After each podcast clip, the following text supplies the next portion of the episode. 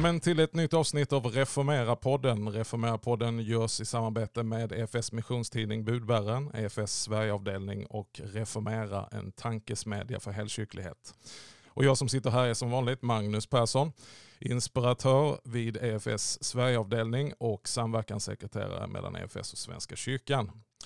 Och som vanligt så har jag med mig en mycket intressant gäst. Han har varit med i podden innan. Han är en mycket god vän och andlig vägledare till mig personligen. Han heter Bert Löndahl och är mångårig kyrkoherde i Bunkeflo och sitter som ledamot i kyrkostyrelsen. Han är författare. Ja, vi skulle kunna göra hans CV väldigt långt. Varmt välkommen Bert! Ja, tack ska du ha. Tack. Härligt. eh, Mångårig kyrkoherde i Bunkeflo i och för sig, men jag är ju faktiskt en avlagd kyrkoherde. Ja, jag tror ju inte på det där att man blir avlagd i Guds rike. Jag skulle säga att din pensionärstillvaro, den, den, den har ingenting som påminner om en pensionärs. Du är aktiv, du skriver och du är igång. Och nu är du i Reformera-podden för andra gången. Ja, spännande. Du, eh, en av dina sysselsättningar som jag inte räknade upp men som jag gissar tar ganska mycket tid och som du gör med den äran det är ju att du är redaktör för Svensk pastoraltidskrift. En eh, tidskrift som kommer ut varannan vecka, eller hur? Ja, Och du, jag, jag läser så här i eh, den här eh, redaktionsrutan om er eh, eh, idé helt enkelt och vision. Där står det att Svensk pastoral tidskrift vill vara en röst för klassisk kristen tro i Svenska kyrkan på den allmänneliga kyrkans trosgrund. Tidningens perspektiv bygger på förtroende för att kyrkans Herre, Jesus Kristus, genom sin heliga ande leder dess utveckling genom seklerna och i vår tid. Därför är arvet från fornkyrka, reformation och kyrkoväckelse av normerande betydelse också för vår kyrka. Så långt citat ifrån SBTs vision. Eh, Det låter ju lite som helkyrklighet det där. absolut. Det är absolut helkyrkligt och inte bara helkyrkligt i meningen att det är helkyrkligt i nuet, utan det är helkyrkligt genom historien. Just det. Det är ganska intressant, om jag får ta en liten omväg där, så är det att eh, eh, ordet allmännelig som står i vår programförklaring, eh, som ju är i, trosbekännelsen, i den nicenska trosbekännelsen står det egentligen katolsk. Mm. Och det där ordet är ju lite infekterat så vi har ju alltså oftast ordet allmänkyrklig. Det intressanta är att i kyrkoordningen så finns alltså inte det ordet. Vilket av dem? Det katolska? Svenska, Svenska kyrkans kyrkoordning har inte ordet allmänlig eller katolsk. Man definierar sig mycket mer som eh, evangelisk luthersk, vilket jag tycker är motiverat. Men avsaknaden av det som vi säger i vår programförklaring är att ordet katolsk, eh, allmänlig, säger att vi har del i en kyrka i alla tider och överallt. Just det. Jag har för mig att man har, man har petat in ordet världsvid där istället. Ja, och världsvid är ju ett geografiskt begrepp. Exakt. Och, och betyder egentligen någonting annat i, i den bemärkelsen än att stå i kontinuitet Precis. med kyrkan så som hon har varit och så som hon har talat genom alla tider. Ja. Och därför är ju ordet eh, allmännelig är ju ett sätt att tala om eh, att kyrkan är är tidlös men lever samtidigt i tiden. Mm. Den är, eh, vad vi gör nu kan inte vara frivolter utan historisk förankring i vad kyrkan har varit i alla tider. Men det är ju lite detta vi ska, vi ska tala om Bert. Eh, idag så eh, florerar ju många olika begrepp om vår svenska kyrka. Alltså vi har för länge sedan lämnat katolsk eller helig. Idag så florerar ord som konservativ eller liberal och nu senast höger eller vänster. Du sitter ju i eh, ja, kyrkans högst beslutande organ är kyrkomötet men sen har ju, finns det en kyrkostyrelse där du är ledamot.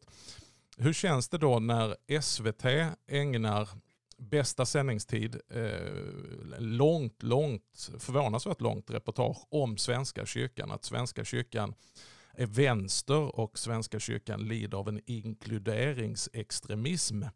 Eh, det var ju väldigt tillspetsad satir, men, men vad tänker du när du ser ett sånt inslag på SVT? Det första är att den roade mig omåttligt. Du blev road? Eh, Ja, ja, jag var oerhört road. Visst var den rolig Mm. och träffsäker och em, som en satir ska vara, den drar ju ut de em, karaktärsdragen in absurdum å ena sidan, å andra sidan så avslöjar det någonting viktigt. Mm.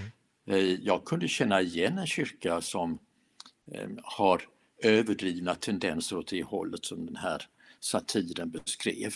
Just det. Eh, så på det sättet var det ju underbar. Ja, och du, du nämnde just det ordet som jag använt, tendenser. Att, eh, jag har ju samtalat med, det här har ju dykt upp när jag är ute och reser och kommer i frågan, vad tycker du? Tycker du, tycker du att det var bra att det sändes? Tycker du att det är dåligt? Och det är ju alltid att naturligtvis så, så finns det en viss tragik och sorg när man ser kyrkan på det här sättet. Och, eh, eh presenterad på det här sättet. Men det är ju precis som du säger, det är satir och då, då har man tagit tag i tendenser som verkligen finns och dragit ut dem i absurdum, precis som du säger. Eh, men om vi ska gå in på, på kyrkan, hennes identitet, hennes kännetecken och inte minst hennes nutid och hennes framtid så skulle jag vilja tala med dig Bert om det här som är i svang just nu i vår kyrka och det har det väl alltid varit men, men i synnerhet nu med eh, kopplat till då vad SPT, är tidskrift, sätter som programförklaring. Här finns ju då krafter idag som, eh, där man spelar ut det centrala mot det lokala. Ehm, I kyrkoordningen så läser vi att den lokala församlingen är kyrkans primära enhet. Men i praktiken tycks det inte vara så idag när man organiserar om och så vidare, utan det är väldigt mycket centralisering. Eh, vi skulle kunna spela ut överbyggnad kontra lokal församlingsbygge och likriktning kontra mångfald. Eh, jag har ju gått igenom en massa ledartexter du har skrivit och det här är någonting som engagerar dig. Stämmer det? Ja, det gör det. Och eh, nu blir det så många frågeställningar. På ett sätt så kan man säga att de perspektiv du lyfter fram pekar lite olika. Mm. Eh, den ena är det lokala gentemot det centrala. Jag gjorde för ganska nyligen gjorde en intervju med vår nya ärkebiskop Martin Modéus. Den kommer att publiceras troligen i SPT nummer 10. Mm. Och han visar på vikten av det lokala. Mm. En, eh, en fördjupad medvetenhet om att det lokala är det som församlingslivet och kyrkan blir till. Eh, Problemet är ju egentligen att det centrala i Svenska kyrkan blir till kyrkans katolicitet hör att hon har tre nivåer. Hon har den första nivån i den lokala församlingen, den andra nivån är stiftet med biskopen, den tredje nivån är eh, den, eh, den, all, den globala kan man säga, Kristi kyrka överallt i alla tider. Men Svenska kyrkan har ju ytterligare två nivåer. Man har den, den nivå som kallas för pastorat som är en konstruktion för att få organisationen att fungera. Och så har man en nationell nivå. Mm. Men nationella nivån är egentligen främmande för kyrkans ursprung. Mm. Kyrkan har alltid varit övernationell. Och blir det så att den nationella nivån tar över för mycket, vilket jag tycker finns en tydlig tendens till Svenska kyrkan, ehm, den profilerar sig genom Svenska kyrkans nationella identitet så förloras den lokala förankringen. Ja. Ehm, utan hela tiden är det så att man måste skapa en organisation där det lokala är prioriterat. Och det vi har sett i Svenska kyrkan det är väldigt stora organisationer, också pastorat som är totalt ohanterbara på många håll.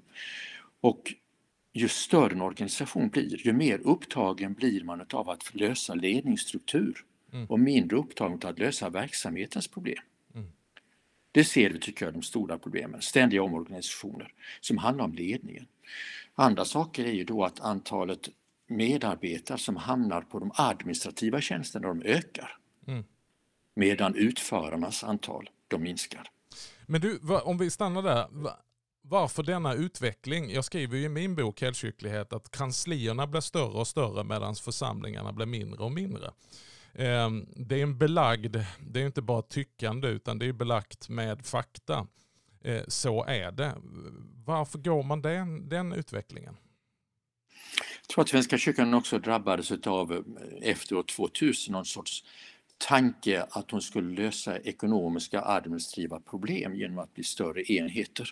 Mm. Jag tror att det var en illusion. Jag har faktiskt ännu inte sett någon utredning kommer faktiskt en ledare precis färdigskriven.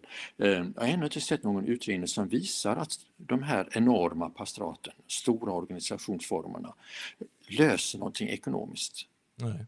Utan um, man väljer en modell där det blir toppstyrning mer och mer. Mm. Där entusiasmen och engagemanget på lokala planet går förlorat. Och det är så enormt basalt för oss som kyrka. Det är där vi möter människor. Ja, och är det inte så också att den här överbyggnaden eh, som jag säkert tror är grundad i goda motiv. Men är det inte så att det leder till att man tar bort mandatet, engagemanget och ansvaret från det lokala? Och därigenom eh, bakbinder de lokala församlingarna de som de facto finns där folket finns. Alltså det blir lite grann som andra stora myndigheter. Vi skulle kunna ta Polismyndigheten till exempel. Att man stänger ner poliskontoret Exakt. på den lokala platsen där de skulle behövas och ska försöka lösa det med toppmoderna centraliserade lösningar. Vilket vi har sett exempel på att polisen är inte där den behövs. Jo, visst är det så. Och eh, om ledningens distans till den egentliga verksamheten ökar så blir man fokuserad på andra frågeställningar än det som man har i verksamheten. När jag var kyrkoherde, jag var ändå kyrkoherde i 40 år, ehm, så var det så att jag var nära, jag befann mig mitt i församlingen, mitt i relationen till människor. Jag utförde det prästerliga arbetet och kunde se omedelbara behov och kunde ta snabba beslut i relation till medarbetare, folk som kom. Det här var enormt engagerande, det skapade entusiasm och det fick en församling att utvecklas. Ju längre ifrån du kommer, mm. ju mer teleskop eller kikare måste du använda för att upptäcka den vanliga människan. Oj då, där är ju någon som söker kyrkan. Och det ser vi också en utveckling som jag tycker är underbar. Vi ser ju en, en ökad nyfikenhet. Verkligen. Det, är Verkligen. Alltså det, det finns en hunger, en längtan och det kan jag jubla över och därför fokuserar jag numera mycket också på detta med att vi måste vi måste ta fram strategier för att bygga församlingar från botten. Det som tog över i Svenska kyrkan det var ju det som tog över stora organisationer, New Public Management som det brukar kallas.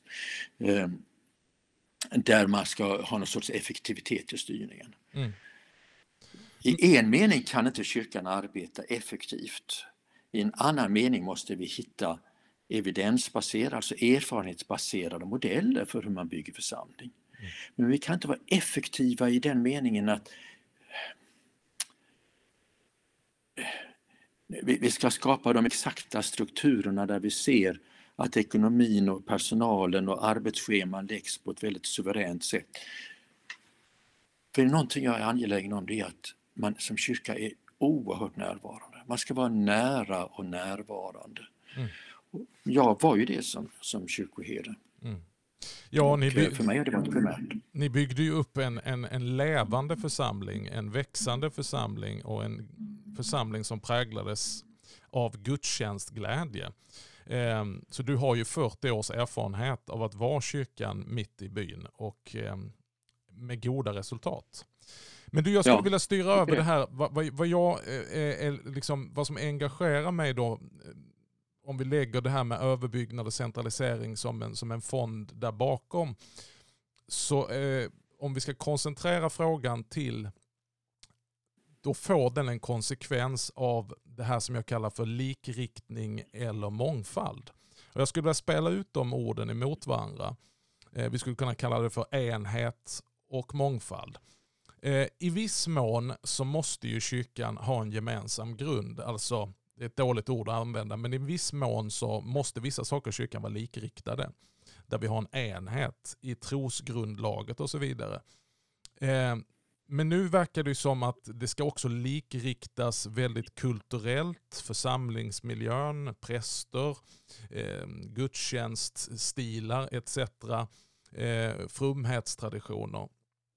Och det är mångfalden som får stryka på foten. Du har skrivit, och jag citerar, eh, ifrån en, en artikel i kyrkans tidning. En levande kyrka måste ha olika fromhetstraditioner, olika profiler på församlings och gudstjänstliv. Det är ett tecken på en kyrka som är inkluderande. Att det ryms mer än en uppfattning i många frågor tillhör enhetens förutsättningar. Bara i en sekt, en diktatur eller en åsiktskontrollerande stat förbjuds åsikternas mångfald. Citat Bert Lönndahl. ja. Du slår ju Intressant att höra vad man en gång har skrivit. Nej, men du slår ju huvudet på spiken där och, och Ja. den här frågan engagerar mig. Om du vill utveckla detta då, likriktning kontra mångfald. Vad är kyrkans väg framåt? Kyrkans väg framåt måste vara det, det perspektiv som du också har i din bok Helkyrklighet. Det vill säga en förståelse för att till det kyrkliga hör eh, mångfalden av fromhetstraditioner. Att vi ska kunna härbärgera det, om jag får använda en bild. Eh, vi kan skapa i kyrkan antingen åsiktskorridorer eller sidokapell. Skillnaden om man använder Uppsala domkyrka som ett exempel så har vi i Uppsala domkyrka ett antal sidokapell. Till de sidokapellen är det öppet från huvudskeppet. Mm. Och sidokapellen är inriktade mot huvudskeppet. Mm. Och när man går runt i Uppsala domkyrka så blir de här sidokapellen spännande del utav helheten. I en mening så skulle man kunna beskriva det som att ska kyrkan vara allmännelig i rätt mening så ska det både finnas detta huvudskepp men också en acceptans för att det finns sidoskepp som har lite olika karaktär, lite olika profiler. Um, huvudskeppet skulle jag då kalla inte då mainstream Svenska kyrkan utan det som kallas för trons och regel, regula fidi, det vill säga den här trons underström utav det gemensamma i alla tider och överallt. Mm. Och till detta gemensamma hör ju låter ordet dogm är väldigt trist i vår tid, men och dog, eh, Dorothy Sayers, deckarförfattaren, talar om dogmglädjen. Det vill säga dogmerna är jublande eh, statements om Guds verklighet och vad Gud gör för vår frälsnings skull i Jesus Kristus. Och det finns ett enormt jubel i det. Och det är de här dogmerna då om att Jesus Kristus är Gud inkarnerad som människa. Att Jesus Kristus är både Gud och människa i sin fullhet. Att han har kommit för, för, för vår försonings skull. Mm. Treenighetens verklighet. Och detta tillhör det gemensamma arvet i alla tider och överallt. Mm. Det är huvudskeppet. Huvudskeppet är inte den åsiktskonformism som det finns en tydlig tendens till i Svenska kyrkans partipolitiserade struktur. Det är inte de opolitiska grupperna som driver detta, mm. typ Frimodig kyrka som jag representerar och sitter i kyrkostyrelsen för, utan det är ju framförallt, skulle jag säga, de riksdagspartierna, Centern och framförallt Socialdemokraterna, mm. som står för en åsiktsmonopolism. Mm.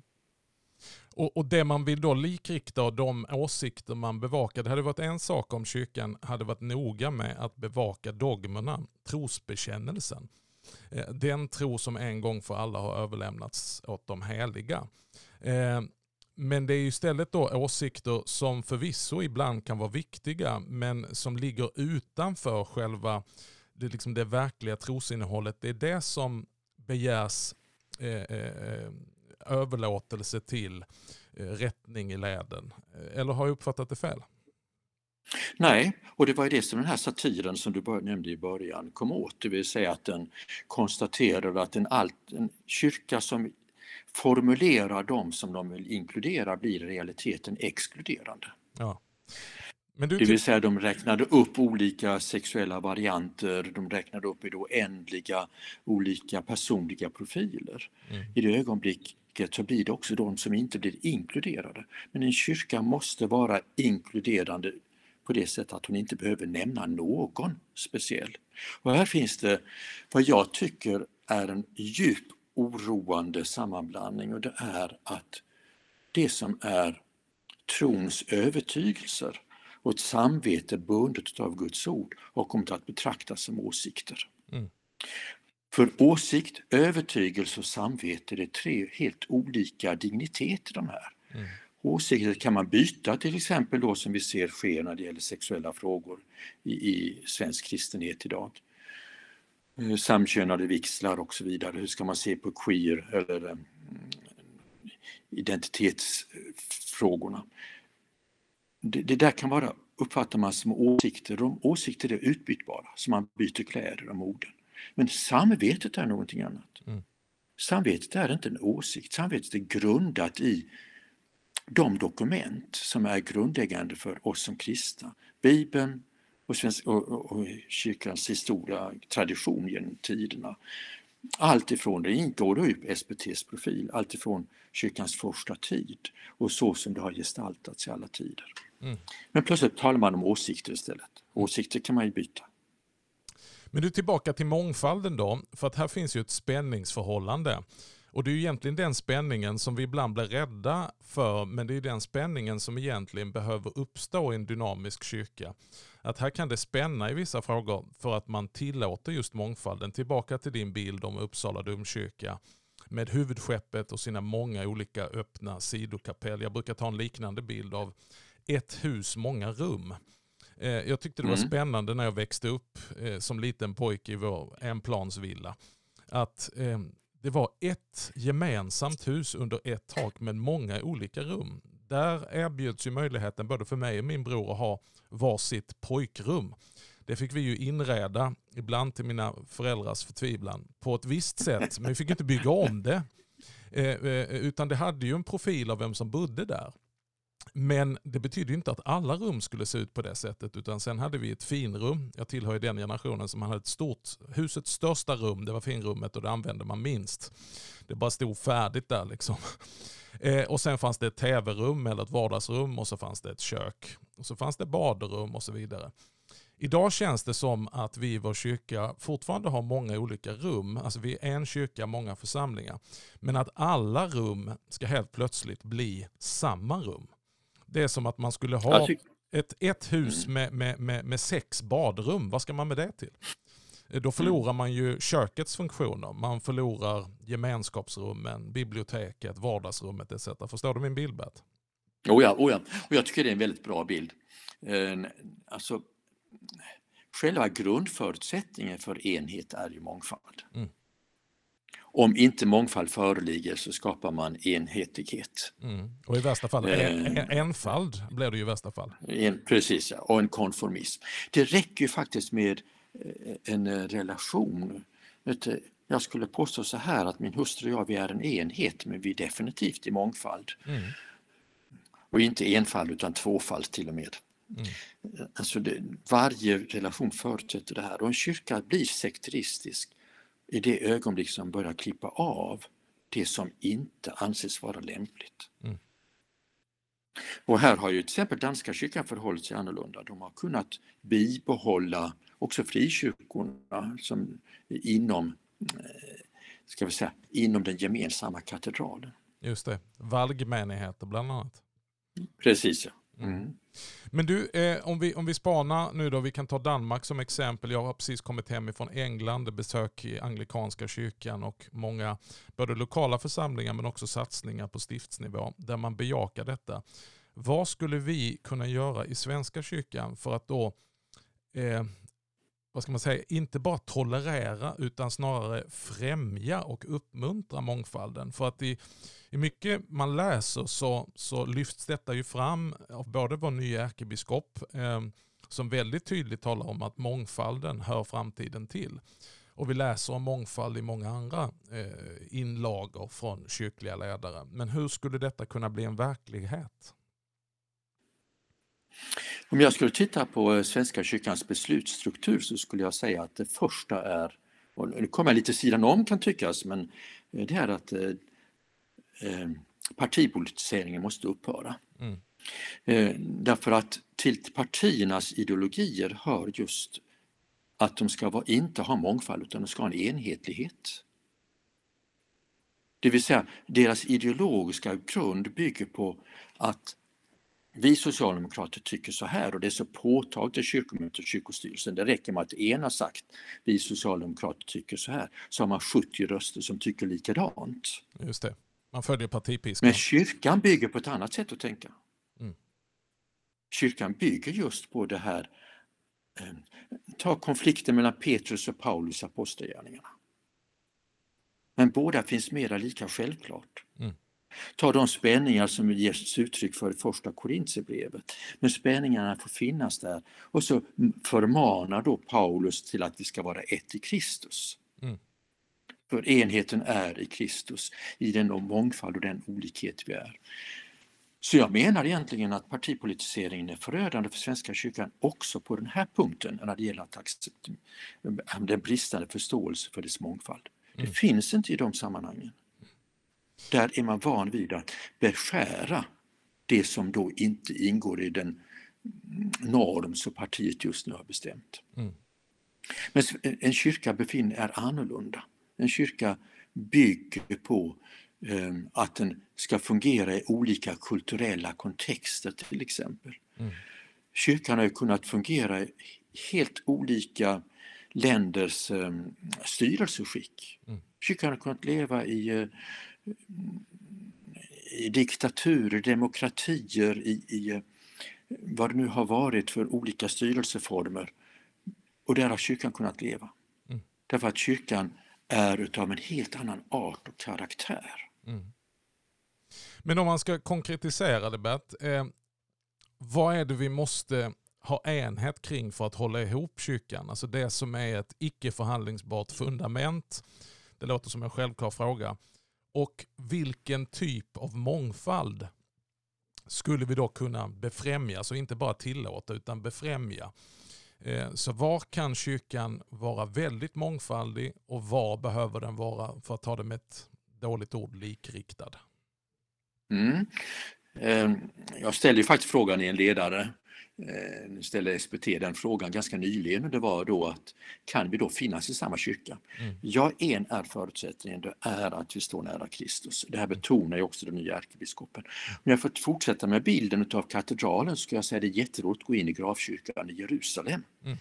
Därför det finns ett antal olika kyrkor, Exakt. kyrkosamfund, som alla är lika angelägna om att vara nära Golgata mm. och den tomma graven. Mm. Alltså platsen där Jesus Kristus korsfästes och uppstod. Och det tvingar dem att vara nära varandra. Just det. Det tvingar dem att befinna sig i samma kyrkobyggnad, även om de har olika kapell och olika platser i den här kyrkobyggnaden. Mm. Och det är precis det det handlar om, att komma närmare Kristus. Så när man kommer närmare Kristus, då tror jag att man också får dels en ödmjukhet. Man tvingas till en ödmjukhet över ens egna tillkortakommanden. Alltså någon sorts ödmjukhet över